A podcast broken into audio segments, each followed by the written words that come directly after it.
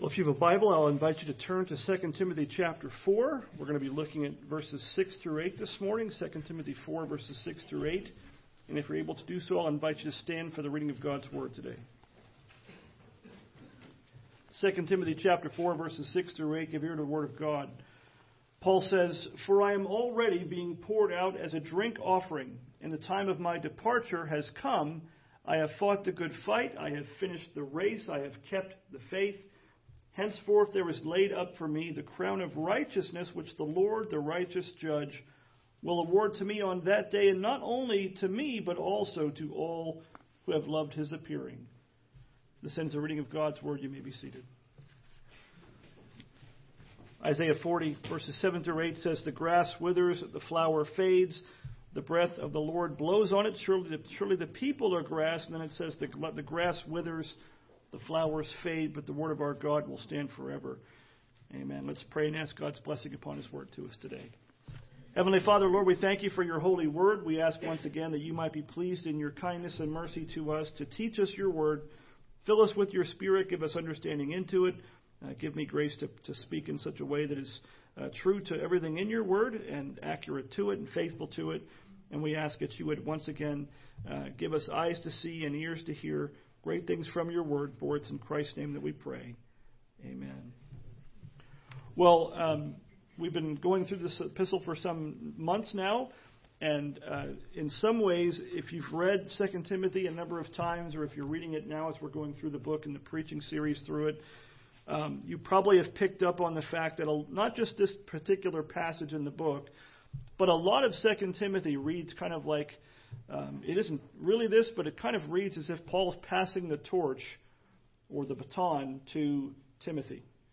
His part of the race is done. You know, you, uh, if you ever watch the Olympic Games and when they first begin, uh, I don't know how long this takes, but they usually have a group of runners with the torch going through whatever country they're in. You know, they, they I don't know how many miles they do this, but uh, and they pass the torch from one to the next to the next to the next, all the way until it gets to the location where the games are being held. In some way, that's kind of what, what Paul is doing here in this letter and in our text. He's sort of passing the baton or the torch to Timothy in the ministry of the gospel. Now, Timothy can't take on Paul's mantle of, of apostleship. This is not Paul saying, I was an apostle, now it's your turn. Uh, the apostles were a one time, not to be repeated uh, office in the, in the history of the church. Uh, but Paul's life and ministry in the gospel was coming to a close. He, that takes up most of the rest of this uh, letter. And so what he's doing is he is exhorting Timothy and charging him to press on in the faithful ministry of the Word of God and the gospel as he has been called to, just like Paul himself had done and was finishing his own time in that work. And last Sunday, if you were here, we looked at verses 3 through 5. And we saw there, it may seem kind of strange the way Paul puts it to our ears, but Paul gives him uh, a number of motivations and reasons, incentives for being faithful in preaching the Word of God. And of all the ones he gives, the one that we saw last week might sound the most counterintuitive, but he literally tells him, Preach the Word because or for a time was coming when people would not endure sound doctrine. You, you would almost think, well, that's the time when you stop. If people don't want to hear it, why should I keep doing it. You know, and Paul says, no, it's in a sense he's saying there's even more reason to keep on doing it. Uh, in a lot of ways, you know, they, they wouldn't endorse sound teaching because they had he calls it itching ears, and he tells them they would turn aside from the truth or turn their ears away from the truth and follow after the teachers that would accommodate them in their lusts.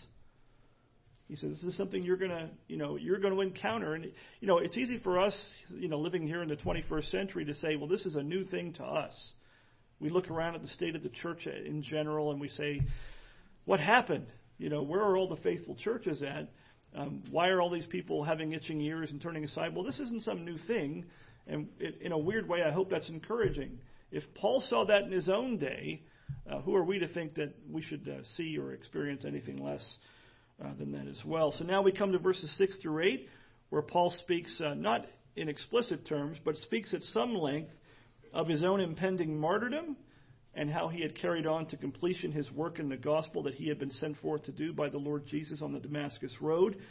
And strange as it may seem, just like last week, Paul actually uses his impending martyrdom as another encouragement, another incentive for Timothy to keep on faithful in the work and do what God had called him to do.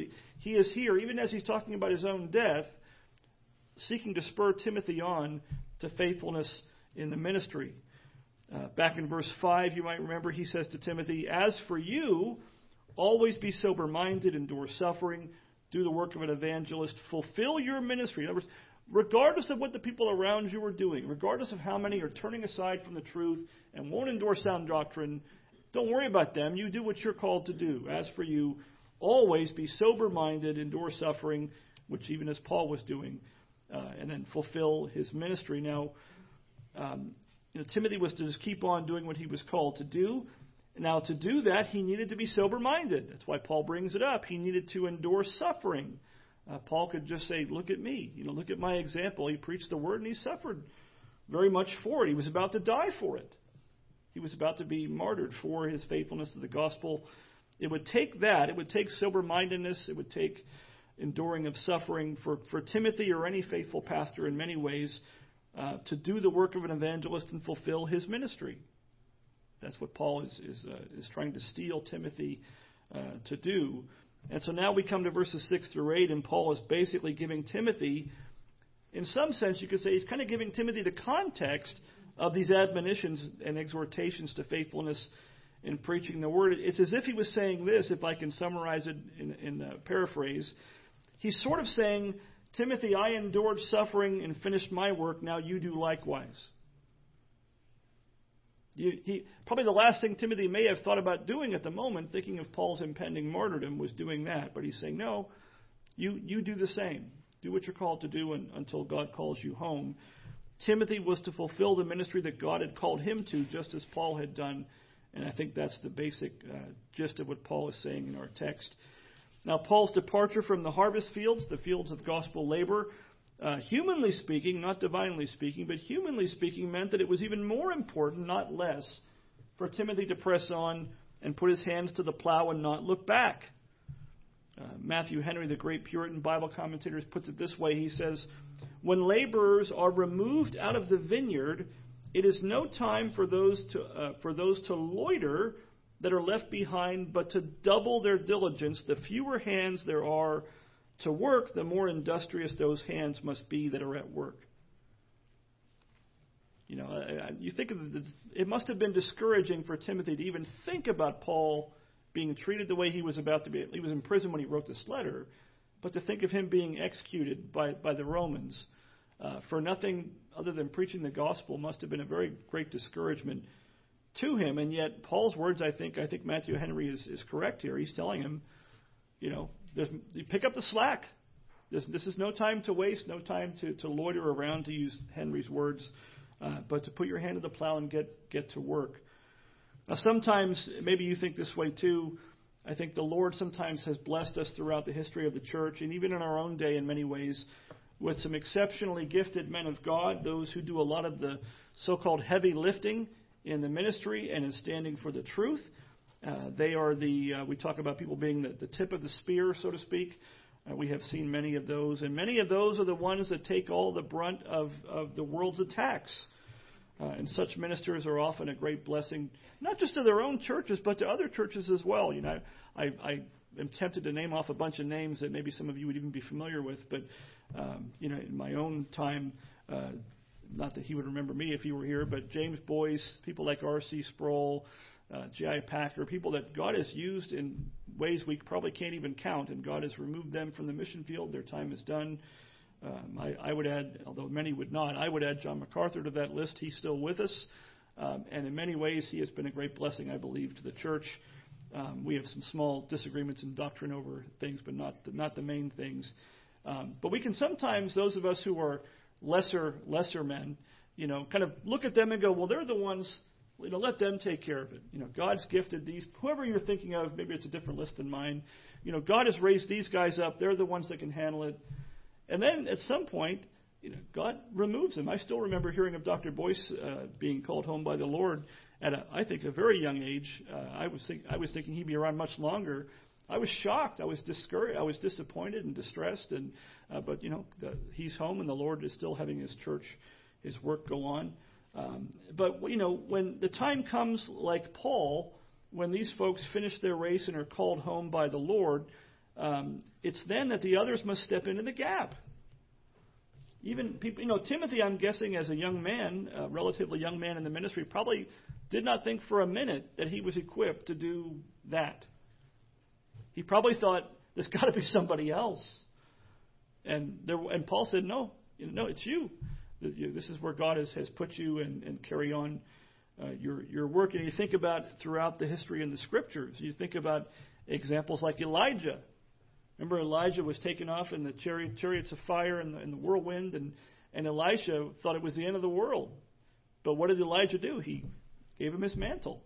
And he literally took up the mantle. We get that phrase, taking up the mantle, from that, from that story. You think of Moses. You know, in many ways, the greatest figure in the Old Testament. And poor Joshua. You know, Joshua gets to take up the baton and go. And and you read the first chapter of Joshua and you see God encouraging him, I will be with you, you know, wherever you go, you know, it's like as I was with Moses, so I'll be with you. That kind of a thing. The point isn't the people, the point is the Lord who's sovereign in the work of his church in the Old Testament, in the New Testament, and today as well. The work has to go on, and God God has chosen in his wisdom to use uh, people. God could do much better without us, uh, but God has chosen chosen to use uh, men and women in his in his work in many ways. Um, so this morning, what I'd like us to do is take a brief look at Paul's words regarding his life ministry, and especially his what he calls his departure from this life in verse six. I think there's a great deal that uh, every believer, not just those who are in some kind of formal ministry, uh, should learn from Paul's words here in our text. Uh, think about these questions as we go through this passage and others. How are you and I who believe to view our lives? If you're a Christian, how do you view your life? What do you think of your life in general? How do you view your service unto the Lord Jesus in your generation, whatever that service may be? How are you serving God, and, and how are you to view that in light of, of God one day calling you home? And lastly, but how is our home going? Uh, what are we to think of that? What are we to think of, of, of the end of our lives when God comes, when the Lord Jesus comes or calls us home? Uh, I don't know, maybe, do you ever give that much thought? These are things we tend to kind of put off, and many, even Christians, I think, put these things off and don't like to think about them. Um, they don't, we don't give them the thought that we probably should. So I, I hope this morning we'll at least in a small measure, kind of correct that oversight a bit together as we look at this brief text. So the, I want to look at Paul's Paul's martyrdom in a, in a few ways, the ways that he brings up in the text. And the first thing that Paul brings up and mentions, the first way he describes his, his martyrdom, his death for the Lord, is that it was an offering. It was an offering unto the Lord. Um, he speaks of his martyrdom. He doesn't use that word. He doesn't even use the word death in our, in our text. Um, but it's pretty clear that's what he has in mind when he talks about departing and things. Um, there's no doubt that Timothy knew exactly what Paul was getting at when he used the words that he did. Now, you and I might be tempted, I think, maybe you thought this when I was reading the text, we might be tempted to think that Paul's words here were a kind of um, like a euphemism. Like Paul's just trying to be, you know, soften the blow by calling it something else. That's not what Paul's doing, I don't think. I don't think Paul is using it as a euphemism. I think if his intent were to go into some kind of detail about how he was going to die, you know, being executed by the Roman government and the manner of it, uh, he could have gone into that, but that wasn't his point. Uh, Timothy was well aware, I think, of those things. But he wasn't employing just figures of speech. I don't think he's being euphemistic here at all. I think what he's doing is he's giving Timothy and us the right perspective on his dying day and our own. Notice he makes no mention of the manner of his death, again, or the violent nature of it. Um, church tradition, if you're not aware, holds that uh, Paul, the Apostle Paul, was beheaded under the persecution that occurred in Rome under Caesar Nero. And so, you know, Paul sealed his testimony with his blood. If you ever read and never get a chance to read Foxe's Book of Martyrs, I highly uh, encourage you to read it. Um, it sounds like an awful book from the title. It's, it's, it is a book that is just what it sounds like as far as the basic, you know, information in, involved in it. Um, I read that book years ago, and I was weirdly, you know, strangely encouraged by it. Like, because it's it's not just a record of a bunch of guys preaching the gospel and being killed for it. It's the record of them, you know, being faithful in their testimony to Christ and God's faithfulness to raise up more after they're gone. Uh, God is at work, and, and, and even their martyrdom, being faithful unto death, is something that none of us are capable of. On our own, you, you know, you read those stories, you go, boy, I, I couldn't do that. I can barely take it when somebody makes fun of me. Um, it's it's only God that can do that and work that in someone. But if you've never read that book, I highly encourage you to do so. Um, but notice the ways that Paul does describe his his impending death, uh, because I think this is meant to be instructive to Timothy and to us. First, he speaks of it as an offering or sacrifice to God. Look again at verse six. He says, "For I am already being poured out as a drink offering, and the time of my departure has has come." Um, this wasn't the first or only time that Paul has used that kind of language about his own uh, his own death. Philippians chapter two, verses 17 to 18, he says this, uh, also from prison, by the way. He says, Even if I am to be poured out as a drink offering upon the sacrificial offering of your faith, I am glad and rejoice with you all. Likewise, you also should be glad and rejoice with me. That's counterintuitive, isn't it? You know, we we get mad if somebody prays and thanks God for weeds, right, Bob? Like, Paul's like, hey, if I seal my testimony with my blood, rejoice with me, and I with you.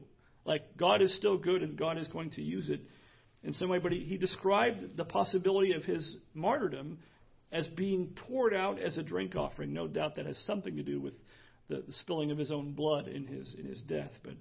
Um, drink offerings, maybe that's something you're not very familiar with. Uh, I don't think it's something that comes to my mind very often, but drink offerings of wine and grain offerings were often made uh, part of the Old Testament sacrifices of burnt offerings and other things that were made at the tabernacle and the temple. Uh, these are things that accompanied the, the main sacrifices, so to speak, the ones that were done for atonement. They were often accompanied with drink offerings and grain offerings. If you want to read more on that, I'll leave it to your own homework this afternoon. Read Numbers chapter 15, and it goes into a lot of detail about that. But no doubt Paul had that in view when he said these words uh, here to Timothy. But Paul viewed his death as a sacrifice, not of, atonement, of, atoning, of an atoning kind, but as a sacrifice and an offering unto God. His sufferings, and especially the shedding of his blood in death and martyrdom, was what he calls a drink offering to God. Now, again, He's not talking about it as if it atoned for anything. He's not earning anything. It's not making up for his own sins. Only Christ's sacrifice once for all did that. Um, but it was simply an offering given to God uh, as a grateful sacrifice for his mercy in his life. That's, that's how Paul, sitting in a jail cell, knowing it was coming soon, that's how he viewed his impending uh, martyrdom. He wasn't a helpless victim. His death was not meaningless he would join the company of the prophets in the Old Testament and the apostles in the New, who sealed their testimony literally uh, with their blood. You know, I, I don't say this very often, but it, you know, I, I, I get, I, you might get annoyed when your pastor, oh, in the Greek it says this, but the Greek word for testimony is literally the word we get martyr from. There must be a reason for that. They are that close. It's the same word. That's how closely related those things are. We basically uh, you know, so in other words, a martyr isn't just somebody who dies. A martyr is somebody who they're giving testimony, even to the point of death, for the Lord Jesus Christ. Um, Tertullian, one of the early church fathers, second century church father, is quoted as saying, maybe you've heard this before, the blood of the martyrs is the seed of the church. That's a weird way to put it, but what's he saying? He's saying in every, everywhere persecution happens, even violent persecution, the kind that we don't want to be anywhere near when it happens, what tends to happen? What does God tend to do sovereignly by His grace and power and mercy when that happens? He makes the gospel expand. If you've never read the book of Acts and thought about it in that light, I encourage you to read the book of Acts again. The book of Acts, maybe that might have been where Tertullian got the idea from, because it certainly is what Acts is all about. When you see, in fact, Paul himself his conversion happened in the midst of a persecution that had broken out in Jerusalem. Remember what, when, when and where was Paul converted? And what was he doing when he was converted on the Damascus Road? He had papers in hand going to Damascus to arrest Christians to bring them back to face trial and execution. Paul wanted the church stamped out, and Jesus stepped in, as he seems to do. And in fact, in the, in the writing in the book of Acts, when it talks about, I'm paraphrasing, Uh, but when it talks about the, the believers being scattered because of the persecution, you know, leaving their homes, fleeing for their lives, it says everywhere they went, they took the word of God with them. And so, you know, when, when the devil scattered them, he scattered the messengers too. And all it did was make the message go further and further throughout the ancient world. Now, you know, you and I may never be called to lay down our lives for the sake of the name of Jesus Christ. Um, we don't know. Uh, I recall uh, years and many, many moons ago when I was first looking into going to Bible college, and uh, when my college used to be called Christian Heritage College, and they had a visit day. I don't think he'll ever see this, so I'll say his name and embarrass him. Not embarrassing him; it's embarrassing to me. But uh, one of the Bible professors there, uh, Dr. Chuck Emmert, I, I of course, I wanted to be a Bible major, so I went to his classes and and sat in on one. He was giving a quiz that day, which I was like, oh no, you know. but I remember him. I think maybe he did this because he saw he had a visitor in the class, or a visitor or two. But he had a little twinkle in his eye, and he had, was very active in the behind the lectern. And I, I forget the text, I forget the point. Sorry, um, but he leaned across the, the the podium or the pulpit with a devilish grin on his face, and he said, "Who knows? maybe one of us or some of us here might get to die for the Lord. And he smiled really big and waited for the response. And I was like, what kind of Bible college? maybe I want to go somewhere else. I'm going to go check out Biola instead. But I ended up going there. But I, I thought that was the weirdest thing I ever heard. And he was smiling the whole way through it. Um, you know, probably again for for some effect, but uh, I, st- I, stay, I still went there. But um, you know, you and I may never be called to to lay down our lives for the for the Lord, um, but you know, the, the New Testament also uses sacrificial language, not just to refer to the death of believers, but also to refer to our lives, your day to day life. Uh, some of these passages you're probably very familiar with. I'll just give you one. Uh, but it's, it's more than just one time in Scripture. Romans chapter 12, verses 1 and 2, Paul says, writing to the church at Rome, he says, I appeal to you, therefore, brothers, by the mercies of God, to present your bodies as what? as a living sacrifice, holy and acceptable to God, which is your spiritual worship. Do not be conformed to this world, but be transformed by the renewal of your mind, that by testing you may discern what is the will of God, what is good and acceptable and perfect. So our daily lives are to be presented to God as a living sacrifice. Not the kind you put on the altar and kill, but one that goes on and on. We are to live for God and in some ways see that uh, as offering our bodies, our whole lives as a sacrifice and offering to God. So, what does that look like? It looks like using our bodies in a way that is pleasing to God, walking in holiness in, in the Lord, in obedience to His law, His revealed will. That is a sacrifice unto God that is well pleasing in His sight.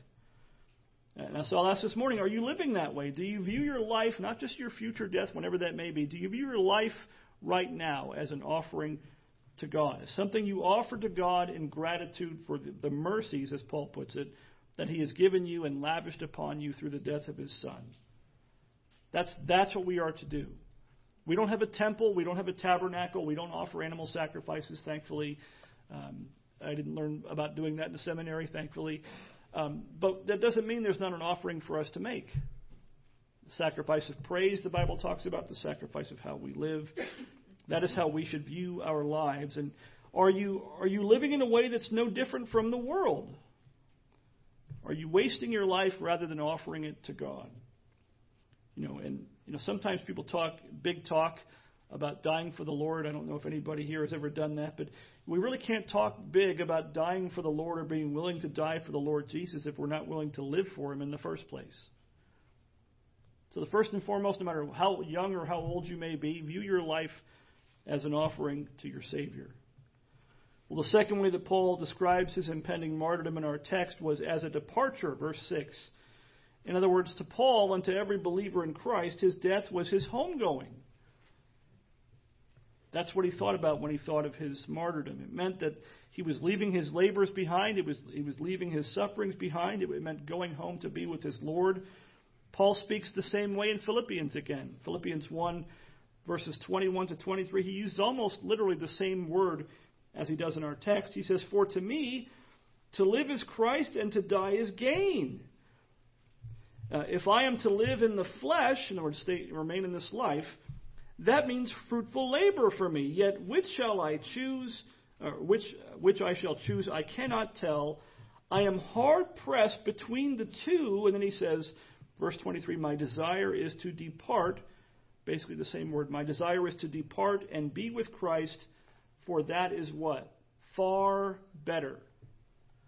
He's not, he's not doing this and going, Well, on this hand, if I stick around longer, you know, and he wasn't lying, fruitful labor. He'd seen many converts to Christ, he's built up the churches he sees a lot of good in what he's, God has enabled him to do and, and used him to do. But then he says, or I could depart and be with Christ. And he doesn't just go, it's a little, you know, eh, it's a little better. He said it's far better. He's hard pressed. He doesn't want to. He doesn't want to not do the work God has called him to do.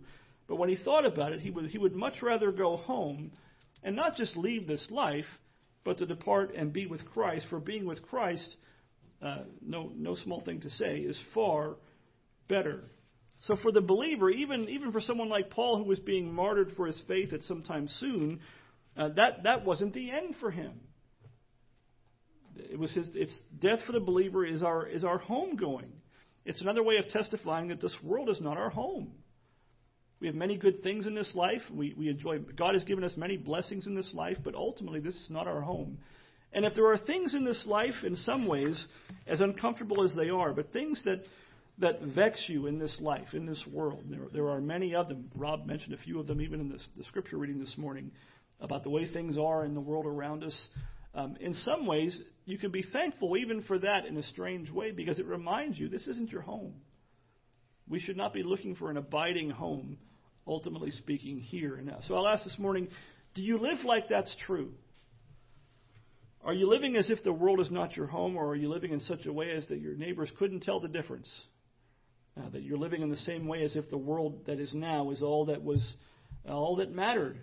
Do we live as if we believe that the best things in life are to be found here or in the life to come? Doesn't mean you don't enjoy the good things God gives you here. But which one are we living for? Which one do we think of the most? The Heidelberg Catechism gives us, I think, the right perspective in many ways on the death of believers. It says, question 41 Since Christ has died for us, why do we still have to die? You ever think about that? Of all the things that Christ's death spares us from, the guilt of our sin, the penalty of it, all these things, well, how come we don't just keep living? Why do we have to still go through physical death? Um, good question. Answer Our death does not pay the debt of our sins, it's not punitive for a believer. Rather, it puts an end to our sinning and is our entrance into eternal life. In other words, God has turned even our death, whenever that may be, to a blessing. It's still death is a bad thing, but for the believer, the sting has been removed. It is now it puts an end to our sinning and is our entrance into eternal life. What a beautiful way of putting that. Uh, for the believer in Christ, death is no in no way the end, but it's our entrance into eternal life you know, that among other things, no wonder Paul could say it was he desired to depart and be with Christ, for that is far better. And I, I can't help but, but think, you know, when you think about Paul talking about departing, for the believer, all these things are true. But what of the unrepentant and the unbelieving? What of those who have never repented of their sins and turned to Christ by faith? They have a departing too. And it's not the same kind of departing. It's not the kind where Paul could say, I desire to depart and be with Christ, for that's far better. There is a kind of uh, departing in the death of the unbeliever, the unrepentant. It's a fearful thing. The upright shall behold. We, we read in our in our call to worship this morning the last the last verse, verse of, of Psalm 11, verse 7. He says, "He loves he that's God loves righteous deeds. The upright shall behold His face." It's an amazing expression of, of the Christian hope. But what of the unrepentant? Not so all they face is the judgment to come. And so, uh, if, if, there's anybody here who has not repented of their sin and turned to Christ by faith, um, turn to Christ by faith and live. Look to Him and live, uh, so that when you when you depart, it will be a homegoing and not a, a going unto judgment. Well, the last thing that Paul mentions uh, briefly is he viewed his martyrdom as his finishing the race and having completed the work that God had called him to do uh, look, he had finished the course that God had laid out before him, so to speak, or, or finished his race. Look again at verses 7 through 8. He says, I have fought the good fight. I have finished the race, I have kept the faith. Henceforth there is laid up for me, or, or reserved for me, the crown of righteousness which the Lord, the righteous judge, will award to me on that day, and not only to me, but also to all who have loved his appearing. Yeah, it's it's a you know I know when we have Olympics now they give medals, uh, but you know in the old days, way before I was born, they would give a a, a laurel like a, it was like a, a leafy crown. That was kind of the thing that they that they won if they won at the games. And so Paul is picturing himself finishing a, a, a race, whether it was a marathon or whatever it might be. He's, he's picturing his life, his ministry, and even his martyrdom as, as the finish line of a race. Uh, and, and his competing in that race. And he's saying he's finished it.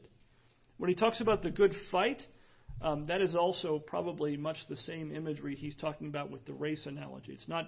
I don't think it's two separate analogies. They both are, are words used within the idea of kind of the Olympic uh, Olympic games, that sort of a, of a thing. Um, so the, his good fight, his race was something. Uh, thinking of thinking of it like an Olympic thing. So you know, Paul was sort of in the biathlon, so to speak, wrestling and racing, uh, racing and wrestling, and so he's finishing up his course. And Paul could say, he could look Timothy in the eye and say that he had done his part. By the grace of God, he had done what God had called him to do in spreading the gospel. Like that that is what we don't know that the time of our homecoming homegoing, whenever that may be, any of us do, really, like Paul did. Paul kind of knew, you know. Um, but what a thing to be able to say. This this should be our goal if you're a believer. This should be your goal. I want to be able to say at the end of my life, I have fought the good fight. I have finished the race God has called me to do, and I've kept the faith. It's not just something for an apostle to do. That's something for every. That's a, a blessed testimony. Every believer should strive by God's grace uh, to to have true of of them and be able to say. Paul's not being prideful here. He's boasting in the Lord as he always did. If you're a believer in Christ, did you know that God has set out a track or a course for you to run as well? The Scripture talks about the Christian life as a race in many in many different ways. Um, it's not just Paul, not just the apostles and special Christians that have this true of them. For example, Ephesians chapter 2, verses 8 to 10. He doesn't use the, the, the expression of a race here, but Ephesians 2, 8, and 10, if you've been ever in Awanas or some kind of scripture memorization program, chances are you've memorized Ephesians 2, at least verses 8 and 9, but I always think we should make sure you don't forget verse 10. And here's what Paul says there For by grace you have been saved through faith. And this is not your own doing, it is the gift of God, not a result of works, that no one may boast. Verse 10 For we are his workmanship, God's workmanship, created in Christ Jesus for good works, which God prepared beforehand that we should walk in them. So, Paul here, there's so much in that text, I won't preach that text right now, but you know, Paul gives us the in, in short the Reader's Digest version of how God saves sinners. The only way God saves sinners by grace alone, through faith alone, not of works, lest any man should boast. But he does add after that, you're not saved by good works in any way, not your own at least. You're saved by Christ's good works. But you are saved for them, aren't you? If you're a believer. It's part of why God saved you not just to show mercy on you, but that you might live in a way uh, that's pleasing in His sight afterward and doing good works and being zealous for it. And what does He add there at the end? Those good works that God would have you do, it says, those are things which God prepared beforehand that we should walk in them. His sovereignty extends beyond just your salvation at the beginning, even before the beginning, at election. His, his sovereignty even extends to the good works that He calls you to do. He prepared them before you in your path that you might do them. That's what he says in verse 10. We are not only new creations in Christ, so that all things have become new, but we've also been created, or you could say recreated, in Christ Jesus for good works that we should walk in the things that God has prepared beforehand for us. So, one of the things, one of the purposes in God saving you, if you're a believer, and reconciling you to Himself through the death of his son is that you might be a people for good works, set apart and zealous for good works unto God's glory. And again, God himself laid out that course before you before he even saved you. He prepared those things for you to do. And the end of the race, what is there? There's a reward. That's the picture, that's the, the word picture that Paul is painting here. And what's the medal? It's, it, the reward is not a medal, but it's a crown. Look again at verse 8. He says, Henceforth, after all this, henceforth, there was laid up for me the crown of righteousness, which the Lord, the righteous judge, will award to me on that day, and not only to me, but also to all who have loved his appearing. Now, um, what is the crown of righteousness? I won't say your guess is as good as mine, but it probably is. Uh, Paul doesn't really spell it out, so I don't think we're supposed to speculate. Um, but is it sinlessness and glory? Is that why they call it righteousness? Is it sharing in the glory of Christ our Savior? Is it the full enjoyment of our salvation? Is it being told by the Lord at the end, Well done, good and faithful servant? Probably all the above. It's, it's probably that the fact that he calls it the crown of righteousness, it probably has something to do with the fact that one day in heaven, when you're with the Lord, you will enjoy sinless righteousness. You will enjoy in your own person what God has already declared you to be when he justified you in Christ by faith alone. Whatever the case, Paul was looking forward to it. It motivated him in the midst of his sufferings for the name of Christ. And our God is well pleased to reward us in his grace for our sincere, even if imperfect, good works in this life if you are in Christ.